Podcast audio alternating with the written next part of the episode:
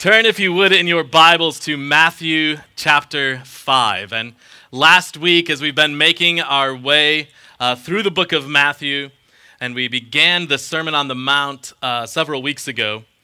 Um, and then last week, we talked about salt and light, Matthew chapter 5, starting in verse 15. And I said this is going to kind of be a two week part talking about salt and light.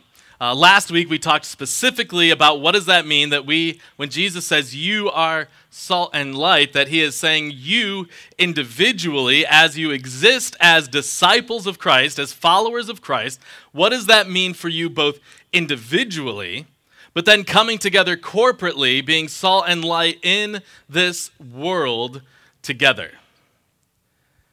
And I said that this week would be more about application. Uh, what does that mean for us this year? And something else that has kind of come to our attention um, we know that in the last year and a half, maybe you noticed, there's a pandemic happening.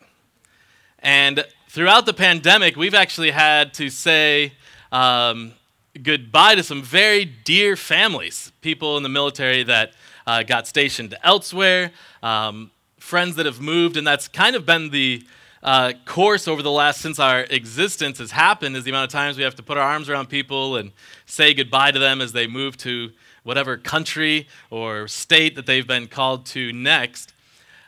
But in those continuing conversations, we've realized that uh, several of them came to know the Lord here.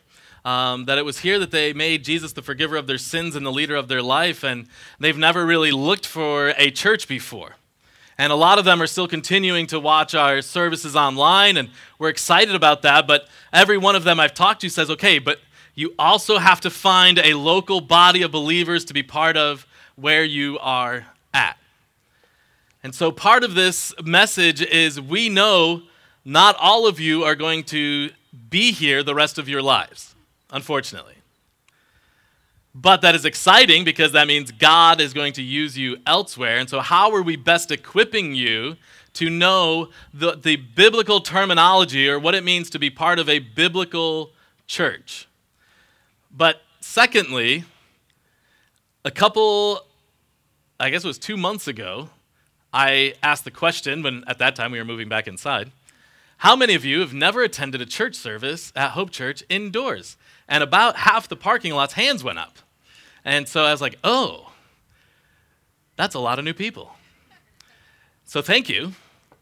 But also, this would be a good time to say when, when Jesus is explaining here on the Sermon on the Mount to these people and he's introducing these bizarre concepts at the time, what does that mean for us and how does that play out? And so I am going to be talking about our mission and vision of Hope Church, but I want you to know right up front uh, I do not like using blanket statements that I we are, and I'm going to get into this in a minute, but that we are part of the kingdom of God, meaning we, uh, one of our desires and one of our values is that we work hand in hand with other gospel believing churches in the area.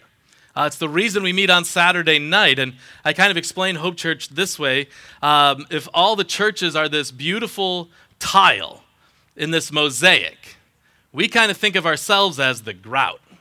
Like we are just trying to, what are the areas that all the churches who are working together in the area are hitting, and what's being left in the cracks that we can reach out? And Saturday nights is one of those areas for people that work on Sunday mornings. And so that's kind of how we view ourselves uh, is just how do we work hand in hand with other churches to provide another option. Uh, we in no way think we have it figured out. We in no way think we're the only church that got it. Uh, we just view ourselves as part of the bigger body of Christ, just trying to follow what the Spirit is calling us to do to reach every man, woman, and child in the area. So, with that being said, those are my disclaimers. I'm sorry if I say a lot of churches. It's actually one of my pet peeves. If I don't think anyone here has been in a meeting with me where they say, well, you know, Rob, a lot of people, I will immediately pull out a notepad that at the top says a lot of people with the number one, and I say, give me a name.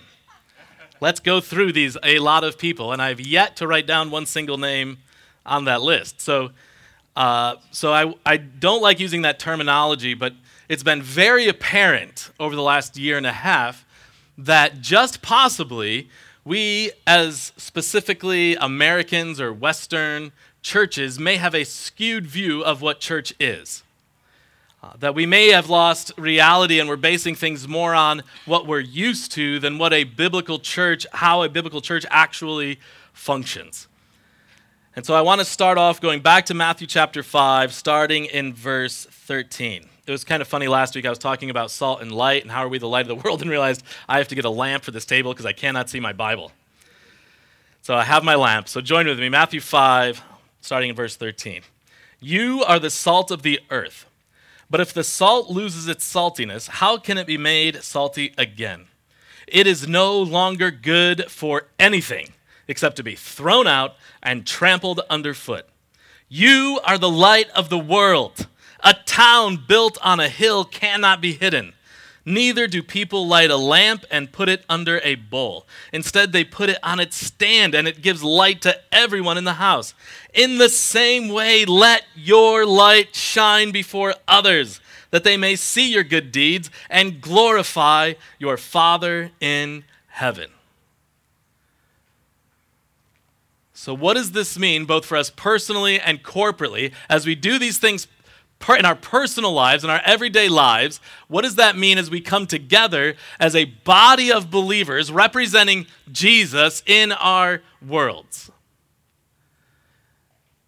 And it's kind of a overall statement. I was brought up in church. Most of you know my father was a pastor. I well, worked at different Bible colleges, and I would sit in these classes and I would always hear them say, uh, when we would turn to 1st or 2nd Corinthians, they would refer to it as the worst church ever. Oh, the Corinthian church, they had it. So they had all these messed up people. The more I've been involved in church, and especially church planting here, I've realized I think the Corinthian church got it. I think they were doing it right. Why? Because they were welcoming in people who were really messed up and didn't know that they should hide it that they were a welcoming church. Now, every single one of us comes to church every week not realizing that we bring tons of baggage with us. We are coming from different backgrounds. Uh, I was trying to think of all the different, just the nations that we have represented here and the background of denominations, and you name it. All of us come with a background here on Saturday night or wherever we gather for church. And we bring with us stuff from our past. We bring with us shame and, and guilt, and we bring with us maybe sin that we've learned to cover up or things that we don't even know are sin that are existing in our lives. And we come together because something is bringing us together. It's the Holy Spirit, spoiler alert. And it's bringing us together. And now we get to be together as a family. And that's what we see in Corinth. You have people that are worshiping all sorts of different temples and different gods, and they're coming to church and they're like, wow, these people are amazing. But you know what I really like to do over at that temple? Can we do that here? And some people are like, no, we could never. Well, that does sound interesting. We'll give it a whirl. And they're like, you know what would make communion better? And as you go through all of these different things that Paul is correcting, we understand that it was just messed up people coming together and they were growing in their faith. Paul is instructing them how to live. Henry Ward Beecher, who was a pastor in the 1800s, he said the church is not a gallery for the exhibition of eminent Christians, but a school for the education of imperfect ones. And so the body of believers comes together as imperfect to learn how to grow together. And so now, if you're taking notes, point number one God's strategy from the beginning. We are going to do an entire survey of God's people, starting at creation. This will not be an exhaustive listing, and in fact, I'm going to start my timer now, meaning that all doesn't count. Now, God's strategy from the beginning, and we actually have talked about do we do it frequently asked questions. This is in no way going to be exhaustive, but this is something I absolutely love. If you've spent any amount of time here, I love the history and I love the, the cultural context and I love all this stuff. But I'm going to move through this really quick, but please, I would love to talk about this in depth with anyone. And if enough people get together, we'll get together together and do question and answer, whatever. I love discussing this stuff, but for the sake of time, I only have two hours. We are just going to get through it as fast as we can. Just kidding. There will be a mutiny of the children's workers if I go that long. So, God's strategy from the beginning. And I want, kind of as an umbrella thing that we're going to see, is God's people. The reason from creation to exist was to glorify God to gather to worship and learn about Him, and to demonstrate His characteristics to those around them. And we see this right at creation the creation of Adam and Eve, that they were designed to praise God and steward His creation. They were designed to show just how powerful a God that we serve. All knowing, all powerful. And then sin, very early on, created problems. And that is something we are going to see is sin creates problems, but God always provides a solution.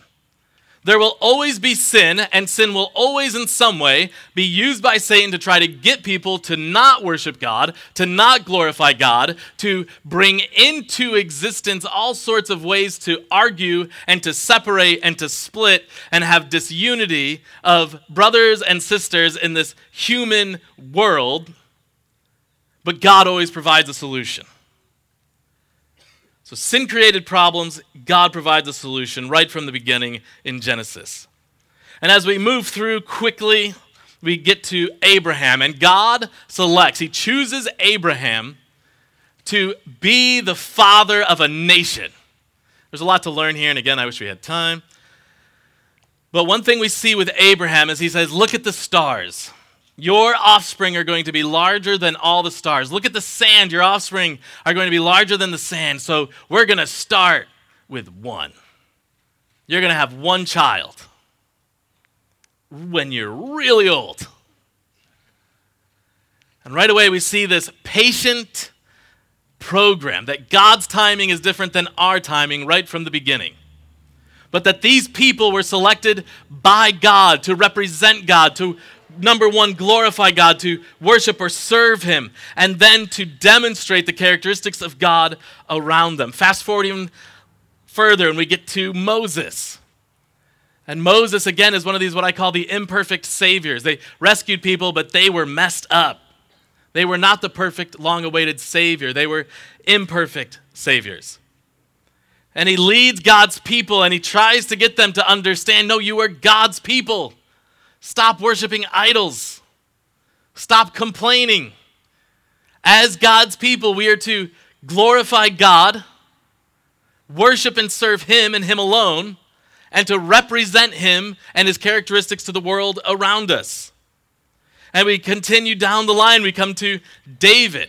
I'm sorry, in Abraham, we see the um, building of the tabernacle, which is just this beautiful tent type structure, very detailed, and that is where the presence of God would dwell. And that is where the worship of God would take place. That is where they would bring their sacrifices to the altar to represent the temple that would come.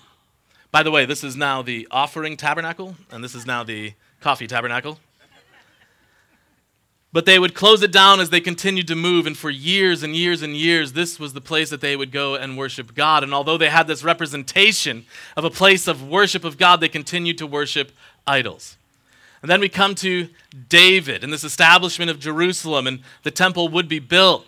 But because of choices that David made, God will not let him build the temple, and it crushes David. And David doesn't get pouty and sad and say, Well, I give up. He says, You know what I'm going to do then? I'm going to save as much money to build the most beautiful temple ever. We see David called a man after God's own heart. And then his son Solomon builds this unbelievable temple to be a place where the presence of God existed, where people came to glorify God, to worship and serve Him. And they were supposed to represent His characteristics to the world around them. But over and over again, they chose idols. They forgot God. It was just something they did when it was convenient. And then we get into this weird period called the exilic period. Now, last year we went through Ezra and Nehemiah and we talked about this at length and we talked about how they would came to rebuild the temple after the Babylonians brought them into captivity and the Assyrians and then they ended up uh, Cyrus um, who was with the Persians, came into power and he was very friendly to the Jewish nation. He said, Go back and build your temple. And they said, Okay, let's go. We finally get to go build our temple. And everyone said, Nah, we're good. We're going to stay here because we have these things called synagogues. Now, so little is known about the synagogues, although they're mentioned quite a bit, especially in the New Testament. But they began, they believe, in this exilic period where they were in captivity. And because the um, Persians were friendly with the Jews and allowed them to worship, they would build these synagogues to be a representation of where they could gather together, hear God's word, hear the law read. And most of the synagogues, that was it. Gentiles weren't allowed in. They wouldn't allow you in if you didn't believe like them. There was a separation in all sorts of different dynamics, men and women, and all of these other things. And again, some of this is very hard to gather together because the history is so minimal on it.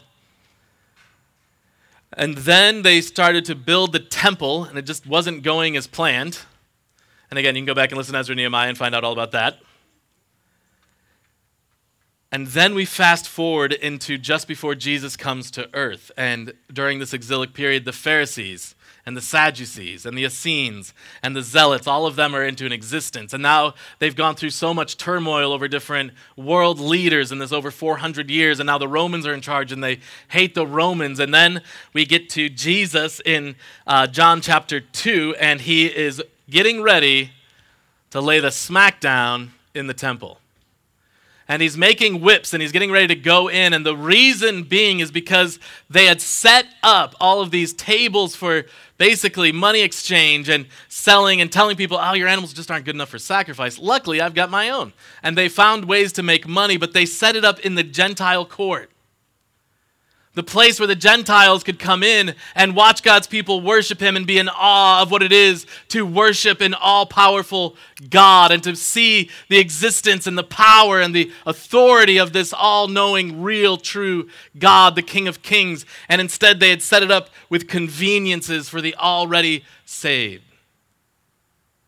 It was a place where they were making money off of stuff and they were lying and they were cheating people out of it rather than a place where the unbelievers could come in to see the worshipers of God worship God and be awed by Him. It was a place of convenience. It was a place of thievery. It was a place that they were mocking. And Jesus comes in and says, This is my Father's house. It's supposed to be a house of prayer, and look what you've done. And then we get into the book of Acts. And Acts is where we see this church form. The big picture of all of these places of worship was a place where followers of God gathered to worship and serve. Remember, worship and serve are interchangeable. They gathered to worship and serve Him, to bring Him glory, and to practice the characteristics of God to the surrounding world. And as we get into Acts, we now start to see this take place.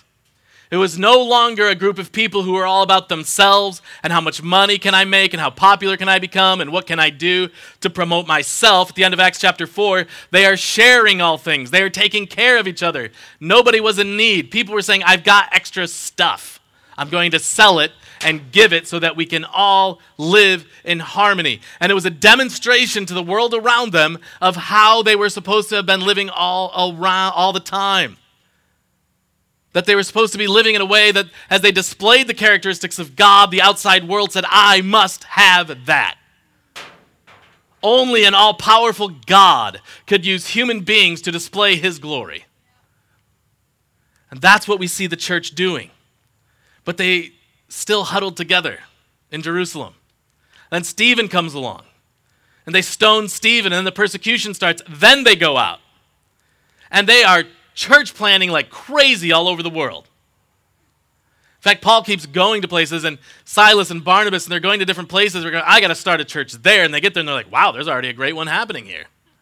Nobody even knows who started it.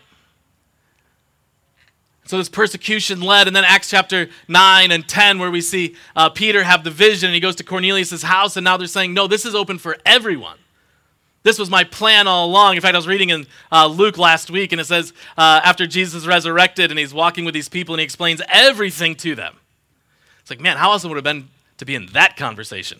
They didn't recognize Jesus, and he's going through all of the prophets, explaining, no, this is why I'm going to the Gentiles. This is why this is happening. This is why this is happening. I wish that was recorded because I could have just read it instead of trying to go through this quickly. But he's showing them this was the plan all along. And something that we may have gotten away from is the church is displayed in unity, not uniformity. And that's what we see in so many of these churches. You see, uniformity is really what we crave, as, as our most of us, our sinful desire is uniformity, meaning I want to go to a church where we all believe the same, think the same. We don't have to argue about anything. Uh, we all do the same thing with our kids for schooling. Uh, we all vote the same way. We all do. We all look the same way. We all have the same past, and we all want the same future. And we come together, and now we've got unity because we all think the same. That's uniformity, that is not unity. Unity is when different people from different nations, from different cultures, and they come together from different past belief systems or no belief systems. And uh, some homeschool their kids, and some put their kids in public school, and, and some do private school, and it's okay. And some vote this party, and some vote that party. And you know what? It's okay because we're serving a bigger purpose. And we all come together with these different pasts, and we come together because we can re- we unite over the blood of Christ and what that means to us. That is unity. And that's what we strive for. And I don't mean we as Hope Church, I mean we as Christ followers should strive for this unity and not uniformity because that is one of the ways that we demonstrate a characteristic of God, that all nations coming together in different languages praising Him. And again, as we've been saying as we've gone through the Sermon on the Mount, this wasn't for some special force type of Christian. This way of living was to be the case for everyone who called themselves a follower of Jesus. And so, what does this mean for us today? What does this mean for us as God's people in general, no matter where we are at? And what does this mean for us as God's church? Remember, the church is referred to as two things. One, it is referred to as the bride of Christ. And I've got to tell you, the last couple years, I've started to understand the seriousness of this. A lot of times when we're looking at marriage passages in the Bible, like Ephesians 5, we like, wow, that's about marriage. And I have to remind, no, that's about the church. It's what marriages can learn from the church, but first and foremost, it's about the church and its relationship with Jesus. And we see all the things that Jesus does for his bride that he lived for his bride, that he died a horrible death for his bride, that he was the redeemer of his bride, that he has called his bride, that he loves his bride, that he protects his bride. A couple years ago, I started realizing that a lot of the th- jokes I made, I don't think Jesus found them funny. A lot of the ways that I would personally make fun of the bride of Christ, if somebody did that to my wife, we would have some serious issues.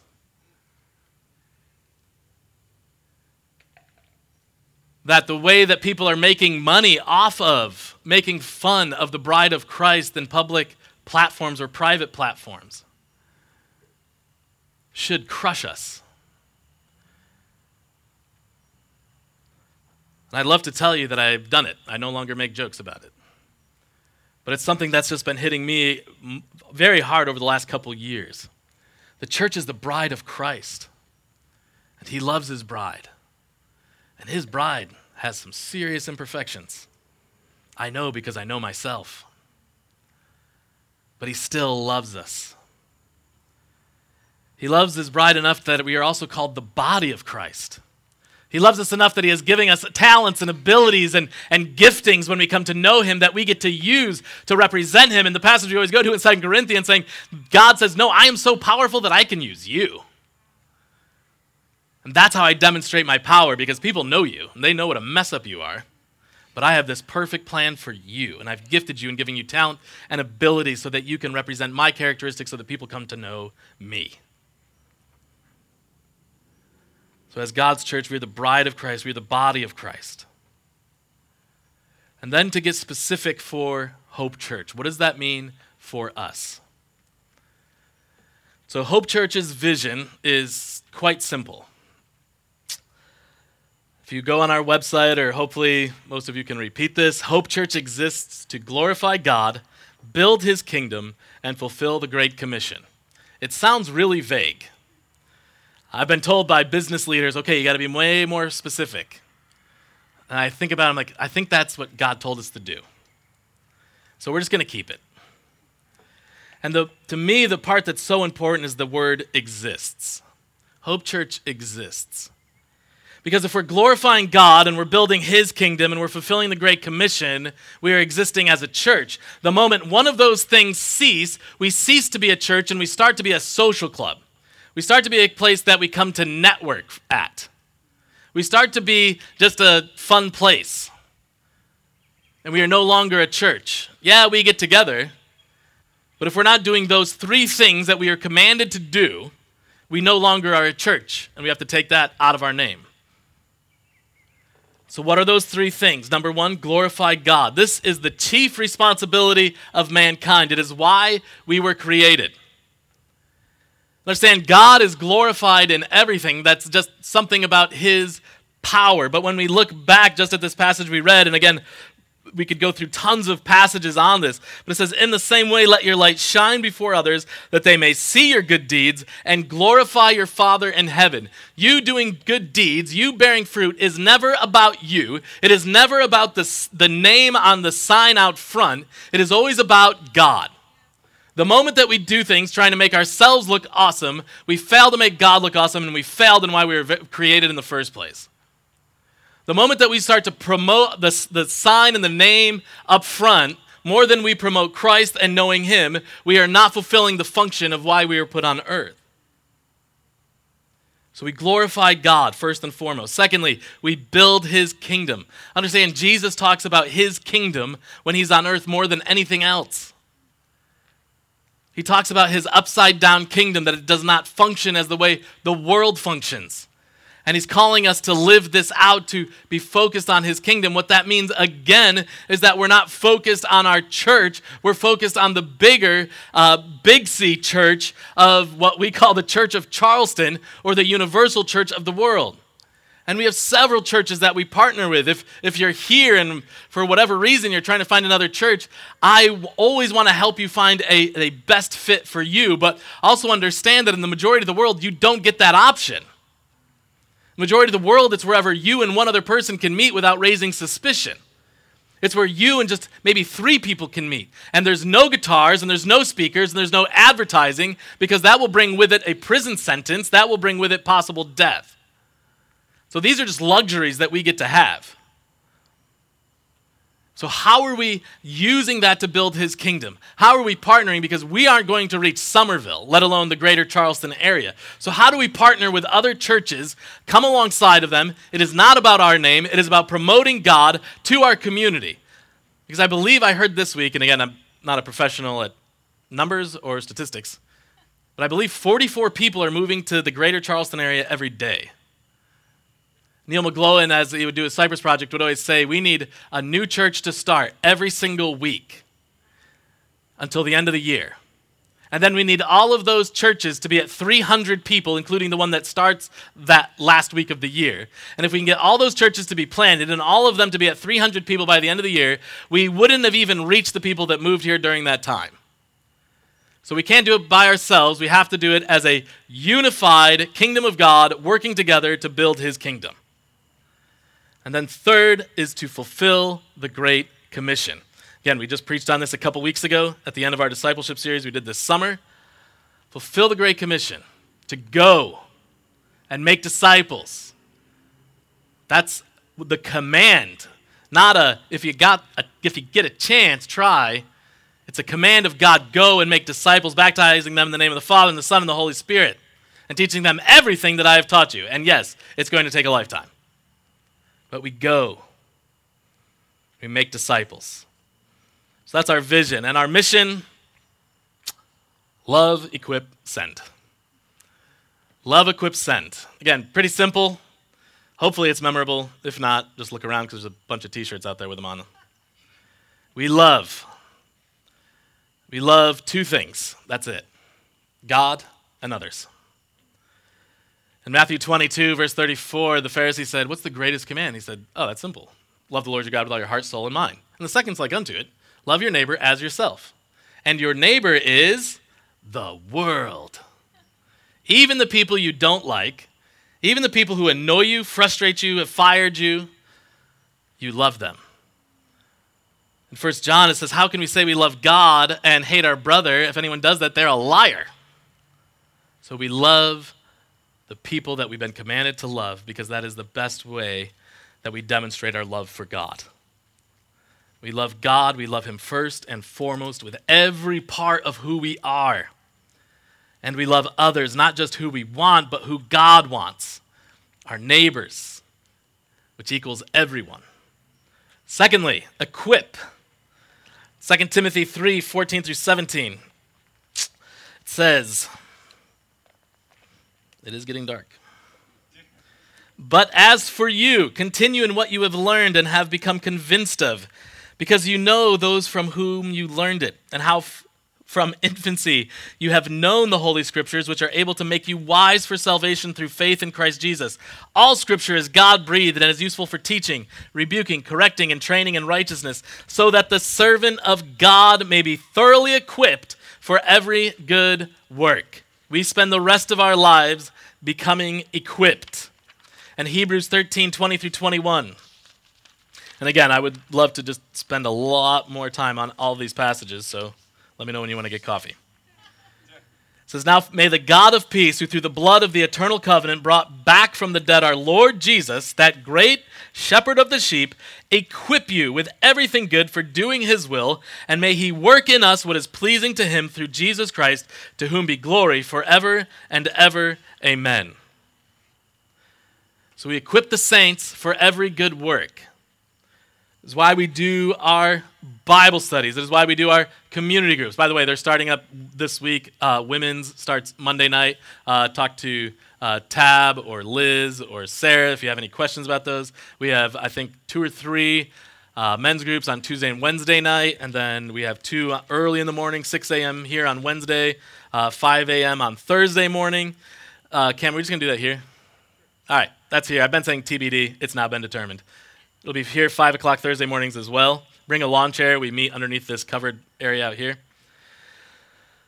But we equip the saints for every good work. And that really sums up in two things giving and building up. We give our time, we give our abilities, and we give of our resources to equip the church, not just our church, but churches around the world, other churches in the area. We use our talents and our gifts to come alongside other churches, and we have been so blessed by other churches coming alongside of us. And then we build up. We build up the body of believers by discovering and practicing our gifting and encouraging others to do the same. From a heart overflowing with gratitude, we will want to honor and glorify God by gratefully offering back to Him the many good gifts He has bestowed on us. We will not go to church to be entertained, to see what we can get out of it for our own private gratification, but rather to praise and worship the triune God of grace and glory. Nobody knows who actually said that quote, so it's mine. I'll say it again from a heart overflowing with gratitude. As we've been talking about, uh, the, the Beatitudes, those who are poor in spirit, those that are humble, those that are realizing that without God they are spiritually bankrupt, those that humble themselves, those that operate out of meekness, those that, as we went through those, and again, listen to them in past weeks, but as we do that from a heart overflowing with gratitude, we will want to honor and glorify God by gratefully offering back to Him the many good gifts He has bestowed on us. We will not go to church to be entertained to see what we can get out of it for our own private gratification, but rather to praise and worship the triune God of grace and glory. And then the third word is send. Oswald Smith in the early 1900s says the mission of the church is missions. And we think, if you're like me, missions is something that you pay somebody else to go do in another world. Missions is something that you get a prayer card, you throw it up on your fridge, and you pray for them as they go somewhere else. But missions is, is truthfully giving every man, woman, and child multiple opportunities to see, hear, and respond to the gospel of Jesus Christ where you live, learn, work, and play. The mission of you is missions in those areas. The mission of me is missions in those areas. So when we send, understand that means that when you are sent after the closing prayer here, you are now in the mission field. And a lot of times it's before you pull out of the parking lot. You are sent into your homes, into your neighborhoods, your workplaces, your schools, your leagues, your cities, your states, the countries, and the world every week. So I've started saying at the end of church, okay, you are dismissed to go be the church. We come together here to celebrate God, to worship Him, to learn about Him, to demonstrate His glory to those that don't know Him yet who are here, offering them the opportunity to make Jesus the forgiver of their sin and the leader of their lives, but then we leave to go be the church through the week. Jay Delaney says a church that is busy ministering to itself, building itself up, edifying itself, and reaches no farther than its own four walls is self centered. Training, edification, and equipping of the saints is not an end itself, but is a means to an end. God's goal is that the church be built up so that it can effectively function in the world and carry out Christ's will on earth. I invite you to turn to Hebrews chapter 10. Again, this I've preached on this before in the past. I know these are just summaries. It kills me not to go into long in depth talking about them. The Hebrews chapter 10 starting in verse 19 says, "Therefore, brothers and sisters, since we have confidence to enter the most holy place by the blood of Jesus, by a new and living way opened for us through the curtain that is his body. And since we have a great priest over the house of God, let us draw near to God with a sincere heart and with the full assurance that faith brings, having our hearts sprinkled to cleanse us from a guilty conscience, and having our bodies washed with pure water. Let us hold unswervingly to the hope we profess, for he who promised is faithful. And let us consider how we may spur one another on toward love and good deeds, not giving up meeting together as some are in the habit of doing, but encouraging one another, and all the more as you see the day approaching. That last part, I want you to know I don't know when Jesus is coming back, but I know we're now closer. And that's how we'll be tomorrow. This is the, if I could summarize it real quickly, I love this passage because it is so important that we are together. And maybe because of the world that we exist in and the, the freedoms that we have, we may not fully understand all that we have in Christ and how much we desperately need each other. But I know at times where Tab and I have been hurting or have gone through different tragedies, we have needed you. And we know that at different times we get to be there for you. And when I say we, I mean Hope Church, not just Tab and myself but that we need each other. We need to be involved in each other's lives. It's how we grow. When we bring differences, when we learn from each other, when we build each other up, when we go arm in arm through life together, it's how we grow. So do not get in the habit of not meeting together. It is so important. Augustine in the 300s, one of the early church fathers, wrote this, and I love his summary of what a church should be. The disturbers are to be rebuked, the low spirited to be encouraged, the infirm to be supported, objectors confuted, the treacherous guarded against, the unskilled taught, the lazy aroused, the contentious restrained, the haughty repressed, the poor relieved, the oppressed liberated, the good approved, the evil borne with, and all are to be loved. And fast forward to just a couple years ago, J.D. Greear said we should not allow people to see the church as a weekly service they attend to make God happy. The gathering of the church is preparation for heavenly battle. We huddle together for a few minutes each week to worship God together and build each other up so that each of us can more effectively run the missional play throughout the week. And it can be difficult. The other part I love in Hebrews is when it says, spur one another on. When I was younger and I would see cowboys, which I was always fascinated with, wearing their spurs, and I said, Mommy, what are those? And they said, They use those to tickle the horse to get it to go. Then I started riding horses. And then I learned there's no tickling involved. And especially in the Roman time period, their spurs were actually just looked like a nail coming out of the back. And they would jab the horse in the sides with that to get it to enter into battle. Because a horse naturally doesn't want to run into battle. And a horse doesn't naturally want to walk through water because horses can't see how deep it is. And there's a lot of things that horses naturally don't want to do. And so you use those spurs to help the horse, one, gain trust with the rider, and two, to obey. So there's going to be times of spurring one another on in love. And that happens when we gather together. It happens when we invest in each other's lives.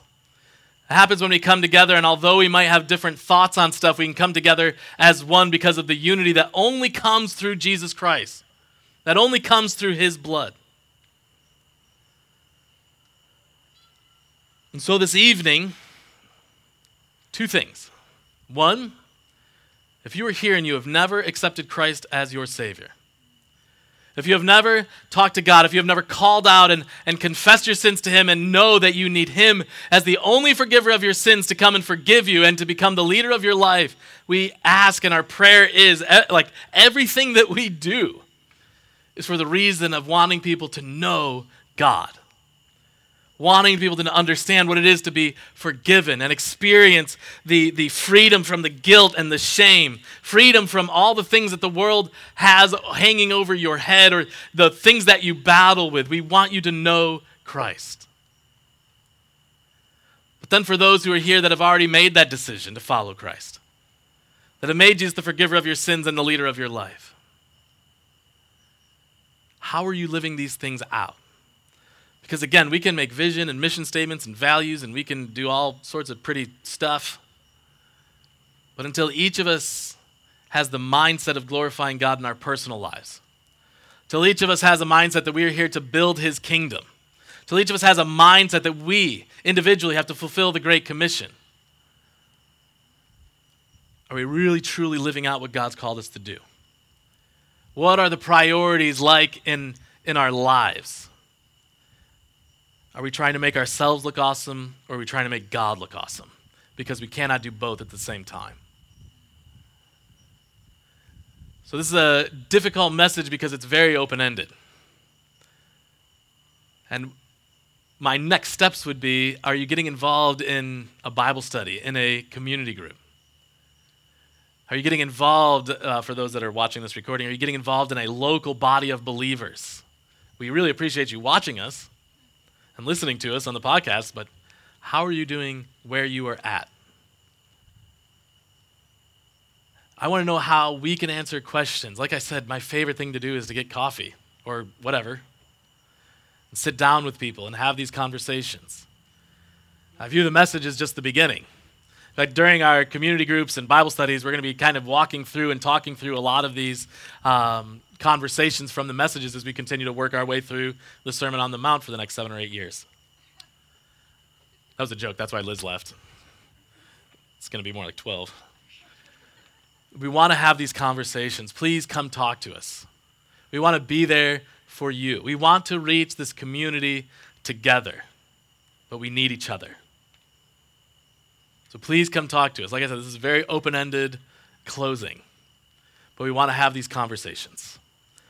Let's pray. Lord, I thank you so much for the opportunity that we have to come together as your people. Lord, I thank you for the freedom that we have to be able to use all of the different things that we have the microphones and speakers and signs and different ways of letting people know that we're here for them. Lord, I thank you that we can freely live out your characteristics, that we can do things like the, the grocery giveaway, and that we can do things like helping people who are hungry and helping the single parents and just whatever it is that you've called us to do. Lord, thank you that we can have the freedom to talk about it openly without worrying about repercussions. But Lord, we know we can do more. Lord, I pray that we would come together as a people who are focused on glorifying you, building your kingdom, and fulfilling the Great Commission. Because we know it doesn't matter the name on the building or the parking lot that we enter into, that we are called to do those things as your followers. And Lord, I pray for anyone here this evening who has never made that decision to follow you. Lord, I pray that you would be working in their heart right now that you would remove the blinders that Satan has blinded them with so that they can call out to you. Lord, I pray that you would give them the courage. I, I know it's difficult going up and talking to someone and asking questions. But Lord, I pray that you would give them the courage to come up and just ask one of us, talk to one of us, sort stuff out. And Lord, we do all of these things for your glory. In Jesus' name.